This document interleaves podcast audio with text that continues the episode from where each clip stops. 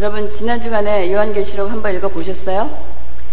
사실 이 요한계시록이 성경에 맨 끝에 있어서 그런지 저도 사실은 그렇게 요한계시록이 이렇게 이렇게 친숙하게 다가오는 건 아니에요. 그 이유가 여러 가지가 있겠지만은 많은 분들이 뭐 나는 잠언을 읽는다. 잠언이 31장까지 돼 있어서 하루에 한 장씩 이렇게 꼭 읽는다 하는 분들도 많이 만났고 또 뭐 로마서 같은 것은 또 어떤 분들은 전장을 외우시는 분도 있는가 하면 여러 가지가 있지만은 그렇게 요한계시록을 즐겨 읽는다라고 하는 분들을 이렇게 자주 만나보지 못했어요. 근데 또 혹시 요한계시록을 또 잘 읽는다, 뭐 좋아한다 그러면은 아, 좀 우리가 이상한 눈으로도 생각하게, 아, 저 사람 신앙이 좀 잘못된 신앙 아닌가? 또, 그리고, 어, 목사님들도 그렇게 요한계시록을 어느 한 부분을 떼어서 이렇게 말씀을 전하시지만은 중점적으로 전하시는 분들이 그렇게 많지 않으십니다. 그래서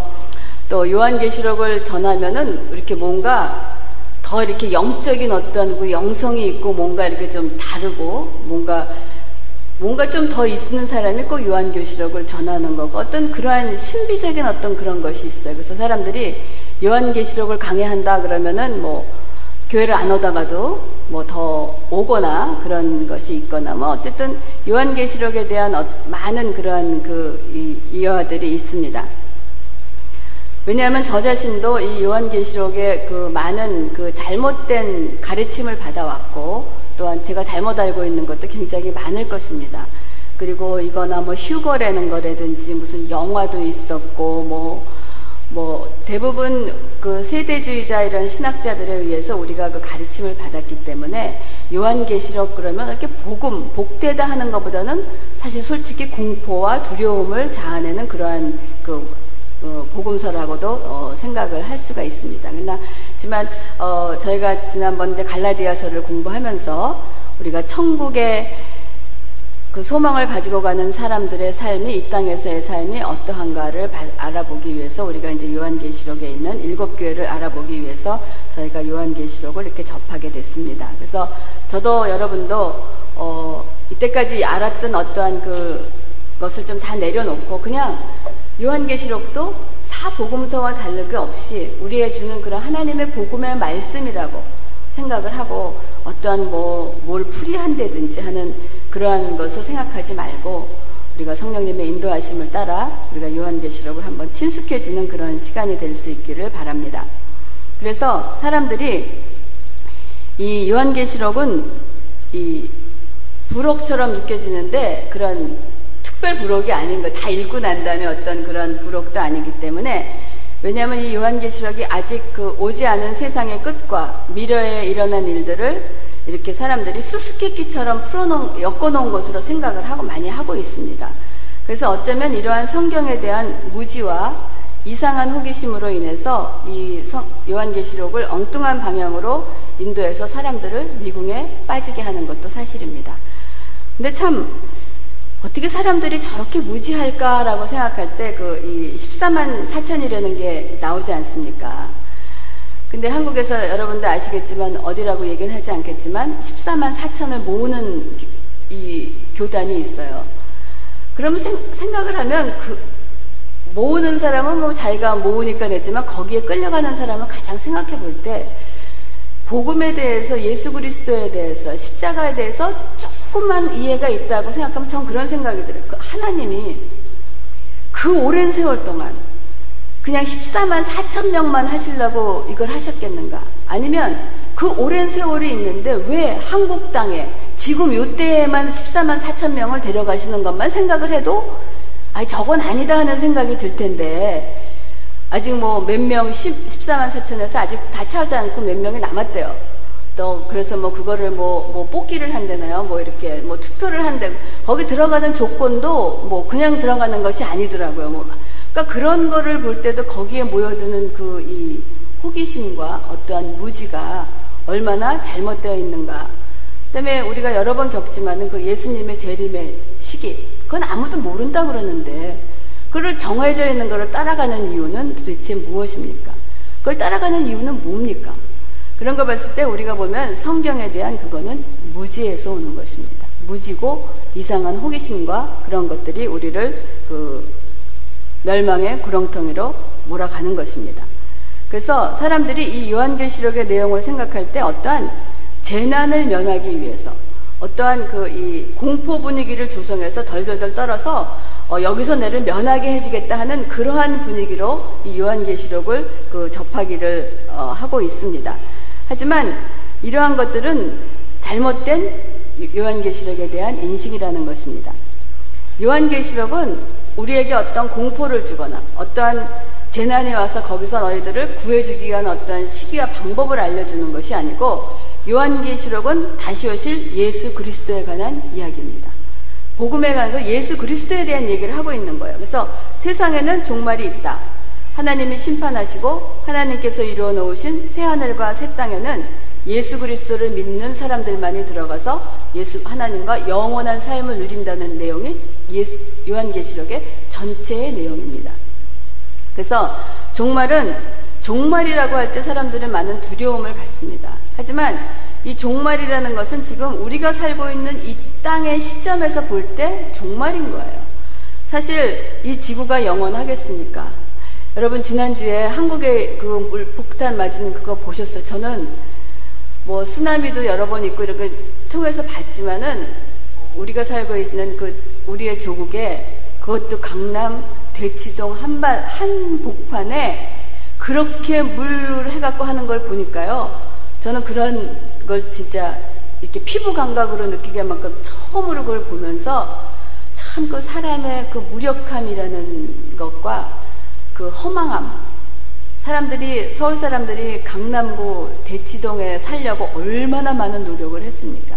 저는 사실 강남 출신이 아니고 강북 출신이거든요. 그래서 사실 그거 보면서 한편으로 어떤 생각이 들었냐면, 그래, 강북 사람 그렇게 무시하더니 강남에 있는 사람 참 한번 어?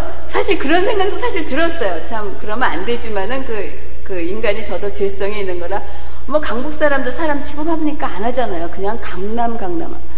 그 강남에 그렇게 돼갖고 그 땅값 올라와서 그 사겠습니까?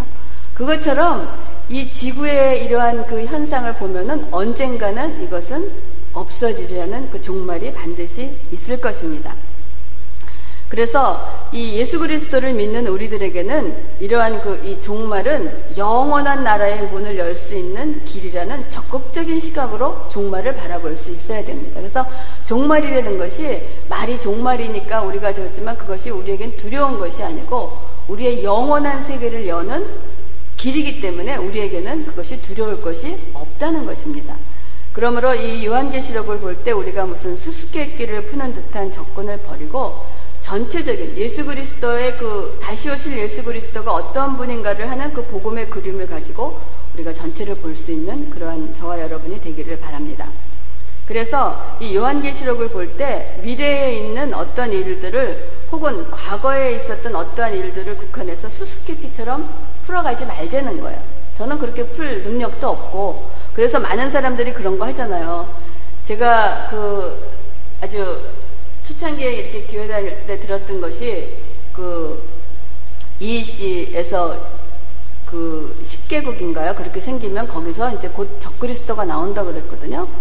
근데 이시 공동체가 지금 열에서 열둘인가요? 뭐 그렇게 되고 아직 적그리스도도 안 나. 그게 되면 뭐 큰일 나는 줄 알았었어요. 근데 그렇게 맞춰가는 시대상을 맞춰가고 어떠한 인물이 뭐 히틀러라든지 뭐 이런 것을 하면서 그렇게 꿰어 맞추려 그러니까 안 되는 거란 말이에요. 그래서 사람들이 근데 그런 거를 되게 또 좋아해요. 그렇게 수수께끼처럼 풀어가면 어떠한 성경의 진리보다는 그것에 더 흥미로워하고 그것을 하는 것이 이러한 그 성경을 잘못 이해하고 있는 부분입니다. 그래서 이렇게 풀지 말면서 이 요한계시록은 표면상으로는 소아시아에 있는 일곱 교회에게 편지를 보낸 것으로 그 형식을 하고 있습니다. 그래서 일곱 교회라 하는 것은 그냥 그 당시에 지금 여기 요한계시록에 나오는 일곱 교회 말고도 다른 더 안디옥 교회라든지 유명한 더 좋은 교회들이 많이 있었어요. 그래서 여기서 일곱이라고 하는 것은 전체 충만하다. 이 모든 시대를 포함한 한 교회에게 주시는 그러한 말씀이라고 우리가 이해를 해야 됩니다. 그래서 이 일곱 교회가 각각 뭐 에베소 교회는 에베소 교회에다가 써서 에베소에만 보낸 것이 아니고 우리가 1장 11절에 보면은 한 두루마리에 쓴 거예요. 이거를 전부 다 써서 전부 다 돌려보도록 되어 있는 거기 때문에 각 개인으로 보낸 것이 아니고 그 모든 시대에 그 모든 교회에게 주시는 그런 말씀이라는 것을 우리가 어, 깨달을 수 있습니다.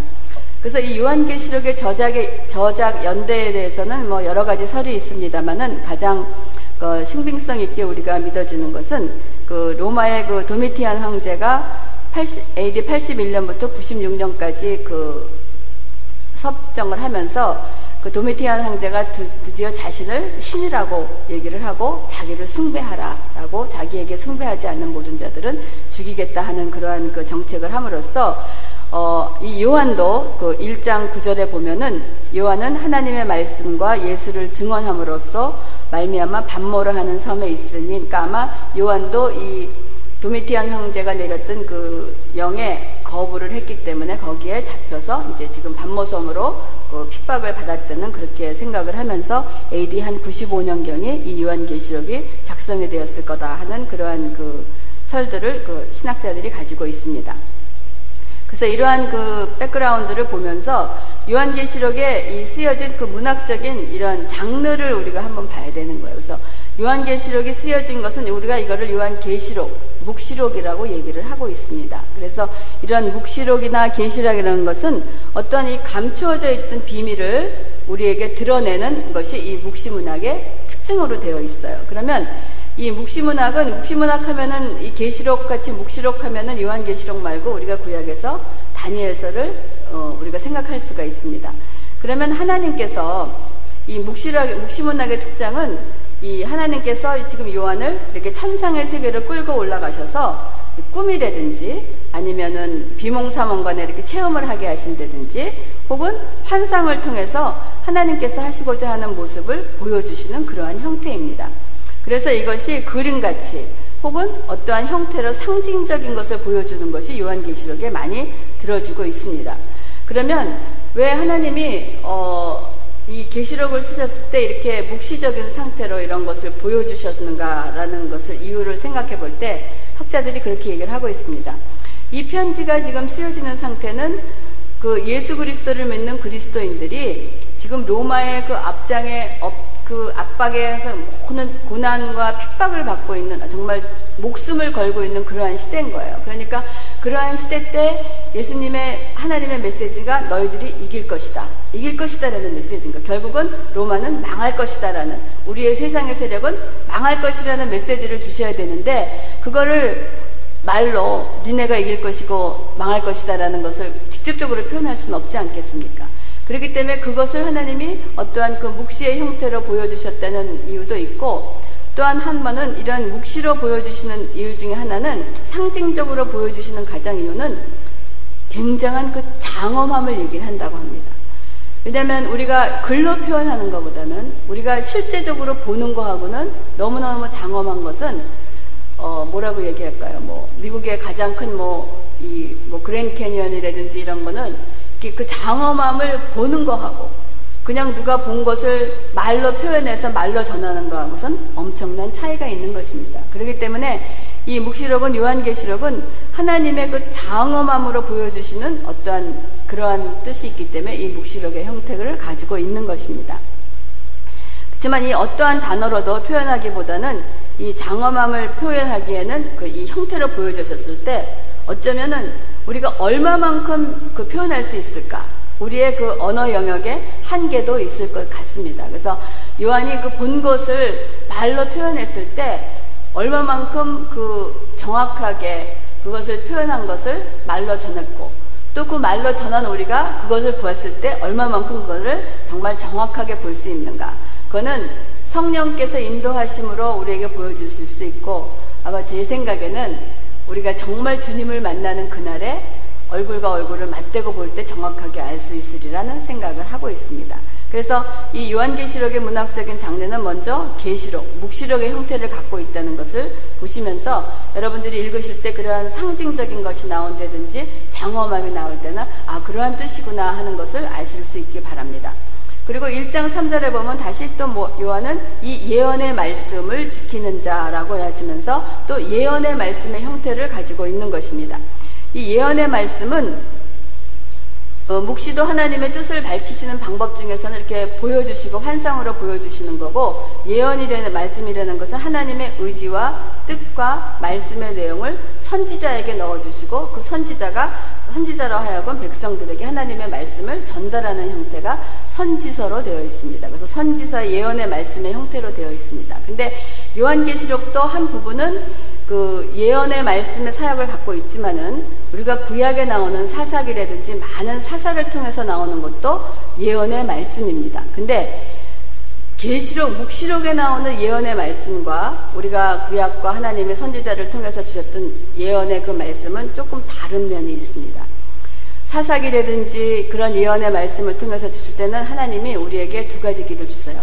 내가 내 말을 순종하면 내가 너희를 돌이킬 것이고 너희들이 내 말을 거역하면 내가 너희가 벌을 주리라 할 때 우리가 돌이키면 하나님이 우리를 다시 치유하시고 하나님 품에 안으셨습니다. 또 우리가 죄를 지면 하나님이 우리를 벌을 주시고 그것이 계속 반복되는 것이 예언의 말씀이 있은 것입니다. 하지만 요한계시록에 나오는 예언의 말씀은 우리가 돌이킬 수가 없다는 것입니다. 이것은 정해져 있는 거예요. 그렇기 때문에 우리가 회개를 하고 돌이켜서 해서 이 하나님의 요한계시록의 말씀에 되어 있는 것을 돌이킬 수가 없다는 것입니다. 이것은 이미 정해져 있고 이미 그대로 이루어진다는 것이 예언의 말씀이 예언의 말씀이지만은 구약에서 주셨던 하나님의 예언의 말씀과 다른 것이 있기 때문에 굉장히 무서운 말씀이죠. 그러기 그런 것을 갖고 있으며 또 한 번은 그 1장 4절에 요한은 아시아에 있는 교회에게 편지하노니라고 하면서 편지의 형태를 가지고 있는 것이 요한계시록의 그 문학적인 쓰여진 그 장르라고 볼 수가 있겠습니다. 그러면 이 요한계시록의 전체적인 중점, 중점적으로 메시지를 주시고자 하는 것은 무엇이냐면 첫 번째는 예수 그리스도의 영광된 모습입니다. 우리가 예수님이 첫 번째 오셨을 때는 참 초라한 모습으로 이 땅에 오셨지만은 요한계시록을 통해서 오시는 예수 그리스도는 그러한 초라한 모습이 아닌 예수 그리스도의 그 영광된 모습이 그분의 그런 지위와 권세와 그 장엄함이 요한계시록에 표현이 되어 있는 것입니다. 그래서 1장 12절에서부터 20절에도 쭉 보면은 메시아로서의 그 장엄한 모습을 보여주고 있습니다. 그 빛난 모습과 세세토록 사망과 음부의 열쇠를 가진 두려운 심판자로서 표현되고 있는 것입니다. 그러면서 2장과 3장은 예수님께서 일곱 교회에게 주신 말씀이며 또 5장에 가면은 1장부터 10절에 보면 일곱 인봉을 떼기에 합당하신 죽임당한 어린 양 예수의 모습으로 예수님의 그러한 그 권위, 권세를 나타내고 있는 것입니다. 그 다음에 6장부터 16장 전체에 이르서는 심판의 왕으로 하나님의 왕권의 주도권을 가진 예수 그리스도를 나타내는 것이에요. 그래서 이러한 예수, 요한계시록의 가장 중점은 예수 그리스도의 영광된 모습을 보여주는 것이 가장 큰 포커스가 되어 있는 것입니다. 그래서 이러한 예수 그리스도의 영광된 모습을 오늘 1장에는 본문에는 구체적으로 보면 1장 5절에 나타나 있습니다. 1장 5절에 또 충성된 증인으로 하고 충성된 증인으로 얘기를 하고 있습니다. 충성된 증인이라는 것은 죽으심을 통해서 교회에게 본을 보여주신 그 예수 그리스도의 충성됨을 보여주시고 있는 것입니다. 그래서 교회가 예수 그리스도의 뒤를 쫓는 일을 해야 한다는 것이 요한계시록에 우리에게 주는 포커스입니다. 그러니까 충성된 증인으로 우리가 죽도록 충성, 죽기까지 충성하셨다라고 우리 빌립보서에 나와 있지 않습니까? 그래서 예수님의 그 충성된 증인을 보여주는 거며 두 번째는 죽은 자들 가운데서 먼저 사신 분이라고 요한은 얘기하고 있습니다. 이것은 우리의 부활의 소망의 근거가 되신다는 것을 우리에게 보여주시면서 둘째 사망이 믿는 우리들에게는 아무런 영향력을 미칠 수 없다는 것을 말씀해 주고 있습니다. 그리고 세 번째, 땅의 왕들의 머리가 되신 분이라고 하시면서 이 땅의 권세보다 높은 권세, 또한 온 우주 만물을 통치하시는 분이 이 모든 것들이 어린 양 앞에 무릎을 꿇을 것이라는 그 예수 그리스도의 영광된 모습을 사도 요한은 1장 5절에 그 표현을 하고 있습니다. 그래서 요한계시록은 첫 번째 예수 그리스도의 영광된 모습을 보여주고 있고 두 번째는 뭐냐면 세상에는 죄악이 있다는 것을 우리에게 분명하게 말하고 있는 것입니다. 이 세상의 죄악이라는 것은 도덕적이거나 윤리적인 개념의 죄가 아니라 그리스도인들을 대적하는 세상적인 힘이 있다는 것입니다. 그래서 에베소서 5장 12절에도 우리의 씨름은 혈과 육을 상대하는 것이 아니요 통치자들과 권세들과 이 어둠의 세상 주관자들과 하늘에 있는 악의 영들에 대한 싸움이라고 되어 있습니다. 그렇기 때문에 우리의 신앙은 우리가 이 신앙생활을 하는 것은 어떻게 보면은 참 낙관적이거나 감상적일 수가 없다는 이야기입니다. 우리의 믿음의 내용은 이 영원한 하나님에 관한 것이기 때문에 그 우리의 그 소망과 그 믿음의 내용이 즉 복이라든지 기독교라든지 십자가에 대해서 우리가 많은 그 믿음에 대한 내용을 얘기를 하고 있지만은 오늘날의 현실이 실제적인 그러한 가치와 내용이 세상의 가치와 많이 섞여져 있는 것이 사실은 요즘 현실의 현실적인 그 상황입니다.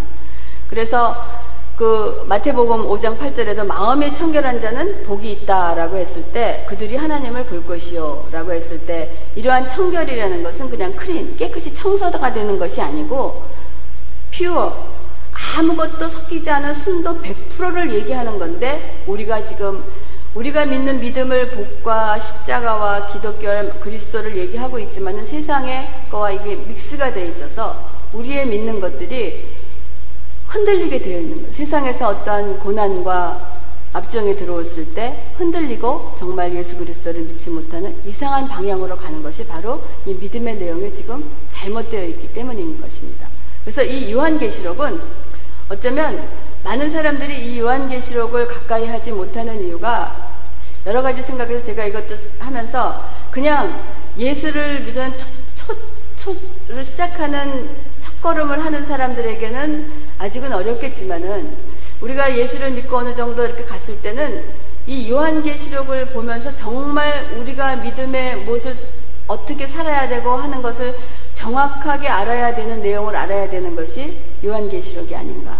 우리가 이 말씀을 가까이 접하고 정말 두렵고 떨림으로 이 말씀을 우리가 함께 해야 되지 않겠나 하는 그런 생각을 합니다. 왜냐하면 이 요한계시록이 얘기하는 것은 우리가 예수를 믿는다는 고백을 하는다는 것이 세상에서 어떠한 대접을 받게 될 것인가에 대해서 다시 한번 진지하게 생각하고 각오를 필요로 하는 것이 이 요한계시록의 내용인 거예요.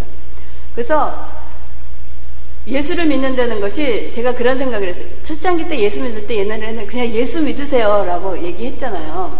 그러니까 예수 믿으면은 사실 예수를 믿는 자체는 굉장히 사실 쉬웠습니다. 왜냐하면 저는 그랬어요. 뭐 쉽다는 것이 내가 한 것이 아니지만은 하나님이 그걸 믿게 하시고 예수님을 믿게 하는 아 예수님이 하나님의 아들이고 그리스도인이 되고 고백하는 것은 사실 그렇게 저한테는 어려운 것이 아니었습니다. 근데 예수 그 뭐라 그럴까요? 이렇게 하나님의 이렇게 코를 한 번 딱 깨고 난 다음에는 그 다음부터는 이게 쉬운 것이 아니고 이것이 만만한 삶이 아닌 것 같아요. 이것이 그냥 그냥 아, 예수 믿었으니까 그냥 크리스천이야 라고 그냥 성도야 라고 살아가는 어떠한 그런 것이 아니고 이게 한 번 고삐에 물리면 정말 어쩔 수, 이게 굉장히 사실은 굉장히 힘들고 어렵고 무서운 것이 사실 그리스도인의 삶이 아닌가 하는 그런 생각이 듭니다. 그래서 이 살아생전에 이, 이 종말된 세상을 살아가는 이 그리스도인의 삶이 좋고 만만한 것이 믿음은 믿을수록 그 되어 갑니다. 만만하지 않다는 것이. 그래서 이 요한계시록은 그거를 우리에게 너희들에게 각오와 다시 한번 그 진지하게 생각하는 것을 요한계시록은 우리에게 밝혀주고 있는 것입니다. 그래서 또한 일곱 교회를 통해서는 예수님이 계속 이기는 자, 이기는 자라고 말씀을 하고 계십니다. 그래서 이 이기는 자라는 것이 우리가 생각할 땐 정말 그냥 멋지게 한 방 날려서 V자를 탁 보이면서 딱 하고 이런 기세 등등한 거면 얼마나 좋겠습니까? 그냥 이런 것이 기도만 하면 모든 것이 다 응답이 되고 뭐 안 되는 지금 모두 다 어렵다는 사업장에서도 그냥 승승장구해서도 돈도 좀 많이 벌고 또 아팠다가도 기도하면 다 낫고 그냥 자식들도 그냥 그냥 다 어디 가서 장학금 다 타오고 그냥 다뭐뭐 뭐다 이러면 다 부위 뭐 얼마나 승리겠습니까? 그런데 그런 것이 아닌 것 같아요. 여기서 이기는 자, 이기는 자는 그러한 뜻이 아니고 주님이 우리에게 이기는 자라는 것은 너희가 세상을 향하여 부의자를 향하는 것이 아니고 나중까지 끝까지 견디는 것이 이기는 자라는 것이죠. 그리고 죽도록 그토록 충성하려는 거죠. 이것이 유혹과 우리가 핍박에 넘어가지 않고 죽을 때까지 죽으면 죽으리라고 붙잡고 있는 것이 이기는 자의 모습입니다. 그리스도인의 이기는 자의 모습입니다. 여러분 그럼 이 모습을 한번 상상해 보세요. 이기는 자 그럼 우리는 탁 V자를 생각하고 그걸 해야 되는데 사실 예수 그리스도를 믿는 사람들의 이러한 그 믿는 사람들의 이기는 모습은 한가롭거나 참 여유롭거나 유유에 자작한 모습이 아니라는 거예요. 주님은 이기는 자라고 하셨는데 사실은 우리는 사실 죽을 지경입니다. 정말 죽을 지경인 거예요. 그리고 그냥 하나 막으면 이거 터지고 여기 막으면 이거 터지고 요 산에 올라가서 저거 높은 산인가 하고 올라갔나 하면은 또 넘으려 그러면 우리 앞에 또 높은 산이 있고 그냥 어떻게 보면은 아둥바둥하면서 힘들고 전전긍긍하는 그러한 모습이고 겉으로는 어떻게 보면은 승리자의 모습보다는 그 무슨 꼴이 그러냐 하는 어떤 그 전전긍긍하는 모습이 사실 우리들의 그 모습입니다. 그런데 하나님은 우리를 이것을 지금 이기는 자라고 말씀을 하고 계시는 것입니다. 그래서 저와 여러분은 힘을 내면서 우리가 지금 이기고 있다는 것을 하나님이 우리에게 말씀을 해주고 계시는 것입니다. 그래서 이 요한계시록은 우리에게 예수 그리스도를 믿는 것을 한번 진지하게 생각하라고 하면서 여러분들은 지금 무엇을 믿고 계십니까? 제대로 된 믿음의 내용을 붙잡지 않으면 안 된다는 것을 우리가 확인하게 해주는 것이 요한계시록입니다. 무슨 요한계시록은 쓸데없이 무슨 모양을 무슨 나타내고 언제가 되고 이런 것을 맞춰서 이런 것을 관심을 가지려고 자신의 신앙을 그런 거를 하는 것이 아니고 자신의 신앙을 점검하고 확인해야 한다는 것이 요한계시록이 우리에게 주는 메시지인 것입니다. 그리고 세 번째로 그 요한계시록의 전체적인 내는 것이 예수님의 영광된 모습과 세상에는 죄악이 있다. 그런 죄악된 세상을 너희가 어떻게 살아가는 것을 보면서 너희들이 무엇을 믿고 있는 것을 다시 한번 점검하라는 내용이면서 결국은 세 번째는 교회의 승리를 말씀해 주는 것이 요한계시록의 전체적인 포커스인 것입니다. 교회의 승리라는 것은 결국은 일곱 교회의 편지와 편지에서 그 승리를 나타내 주시면서 21장 요한계시록 21장 1절과 2절 보겠습니다. 또 내가 새 하늘과 새 땅을 보니 처음 하늘과 처음 땅이 없어졌고 바다도 다시 있지 않더라. 또 내가 봄에 거룩한 성, 새 예루살렘이 하나님께로부터 하늘에서 내려오니 그 준비한 것이 신부가 남편을 위하여 단장한 것 같더라. 라고 얘기하고 있습니다. 그래서 우리가 거룩한 성 예루살렘에서 우리가 예수님의 신부가 돼서 그 하나님과 함께하는 새하늘과 새 땅의 주인이 되는 것이 우리의 교회의 승리를 결국은 말씀해 주고 계시는 것입니다. 그리고 또한 요한은 요한, 요한 계시록 1장 4절과 6절에서 보시면은 일곱 교회에게 성부 하나님 이제도 계셨고 전에도 계셨고 장차 오실리 하는 것이 성부 하나님과 또 성령 하나님은 그 보좌 앞에 있는 일곱 영과 예수 그리스도로 말미암은 은혜와 평강이 있기를 우리에게 축원을 하고 있는 것입니다.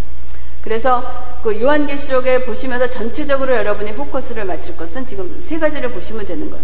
예수님의 그 장엄한 모습. 그 다음에 세상에는 죄악이 있고 우리가 싸워야 될 것이 있다. 이 싸워야 된다는 것은 우리가 결국은 이기지만은 이 이기는 자의 삶은 그냥 근데 이 이기는 자의 삶은 사실은 우리가 싸우는 게 아니잖아요. 싸움은 하나님이 하시는 거예요. 그 싸움을 하시는 하나님을 우리가 끝까지 붙잡고 있는 것이 우리의 싸움인 거예요.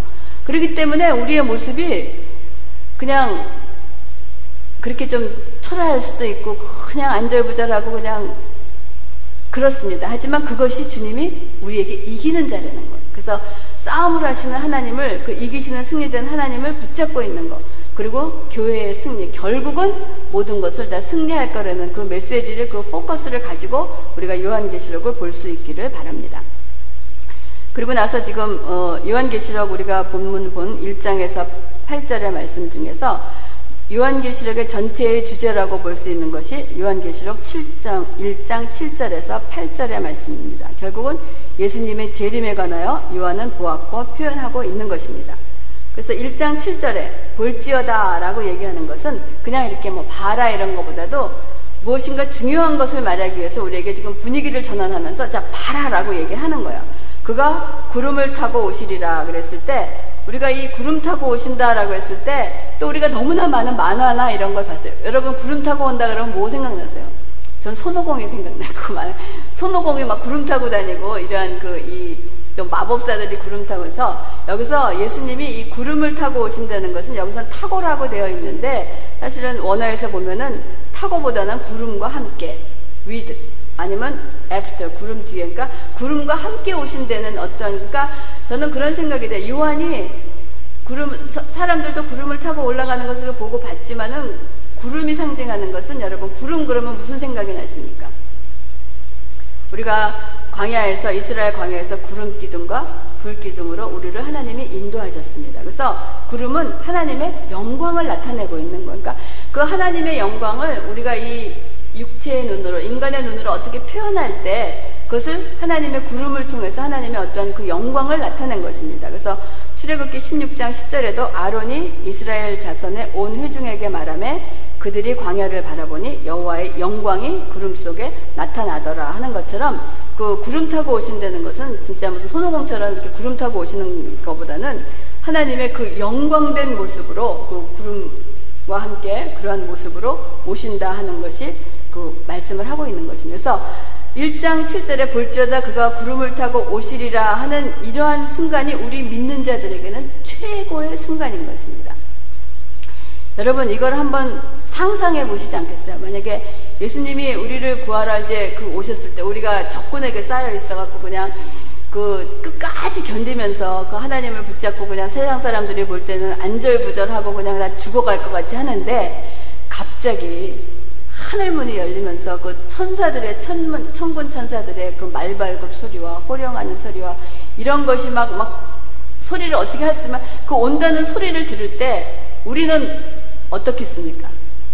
얼마나 힘이 나겠습니까? 이제는 니네들은 다 죽었다. 이제는, 이제는 우리, 우리가 이제 다 이제 예수 믿는다고, 어? 그렇게 우리를 핍박하고 우리를 우습게 보고 그렇게 저거 하던 너희들 이제는 다 죽었다 하는 어떠한 그 힘이 있지 않습니까? 근데 이것이 어느 날을 정해서 예수님이 오시는 날에 지금 하고 있는 것이 아니고 여러분 그것이 계속 진행되고 있는 지금 여기서 보면은 이 땅에서 구름 타고 오시리라 그래서 우리는 그냥 오시리라 이렇게 되어 있지만은 그 시제를 보면 현재 진행으로 지금도 오시고 있다는 것입니다. 그랬을 때 우리에게는 얼마나 힘이 되는 메시지인 거예요. 그랬을 때 계시록 19장 11절에서 16절의 말씀을 보겠습니다. 한번 계시록 19장 1절에서 16절의 말씀 보겠습니다. 이것이 우리에게 오시는 예수 그리스도의 순간입니다. 또 내가 하늘이 열린 것을 보니 보라 백마와 그것을 탄 자가 있으니 그 이름은 충신과 진실이라 그가 공의로 심판하며 싸우더라 그 눈은 불꽃 같고 그 머리에는 많은 관들이 있고 또 이름 쓴 것 하나가 있으니 자기밖에 아는 자가 없고 또 그 피 뿌린 옷을 입었는데 그 이름은 하나님의 말씀이라 칭하더라.